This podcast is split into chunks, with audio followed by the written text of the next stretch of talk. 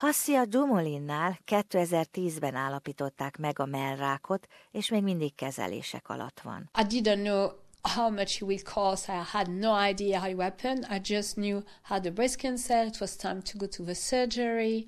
And then it was time, uh, this is what will happen. Uh, you, you need to do a chemo. This is the treatment we will do. So it was all about that. And suddenly it's too much information about how can I survive because cancer is the world scary, but no about the money. Az Ausztrál Ráktanács és a Klinikai Onkológiai Szövetség közösen kiadott tanulmánya szerint minden második rákbetegségen átesett beteg anyagi nehézségekkel küzdik. Delme Kirikos, onkológus azt mondja, ez csak egyel több dolog, ami miatt az amúgy is rákos betegeknek aggódniuk kell. Financial costs or financial burdens become like another side effect of cancer treatment. And so just like we talk about other side effects of cancer treatments like hair loss or, or nausea, we talk now about um, the financial toxicity of, of treatment. Miss Dumoulin Sydneyben él. Szülési szabadsága után nem ment vissza dolgozni. Családja Franciaországban él. Súlyosan érinti őt az a tény, hogy nem tudja őket meglátogatni, hiszen sem anyagi, sem egészségügyi okokból képtelen lenne az utazásra. It's very hard because my mom um, uh, passed away last year. I was there, but uh, at that time it wasn't two years. I didn't see her. and like my husband, he hasn't he hasn't seen, uh, seen since his family for.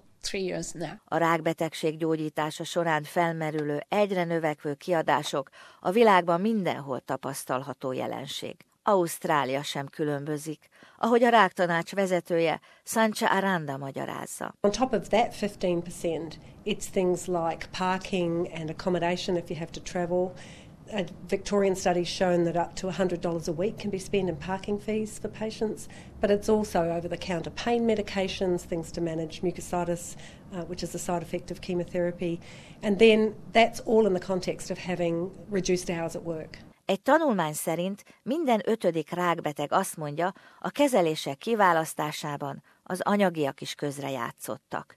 Dr. Kirikios hozzáteszi, nem könnyű kiszámítani, mennyibe kerül egy kezelés. Hozzáteszi, egy etikai dilemma is szerepet kap. Néhány gyógyszer állami támogatásban részesül ugyan, de nagyon sok gyógyszer igencsak drága. We don't want to put our patients under financial strain or burden. You just have to um, carefully talk through the um, benefits, the potential harms and the costs of such treatment so that patients can come to their own decision. Mindenképpen a rákbetegségben szenvedők anyagi nehézségekkel néznek szembe, mondja Sancha Aranda a ráktanácstól.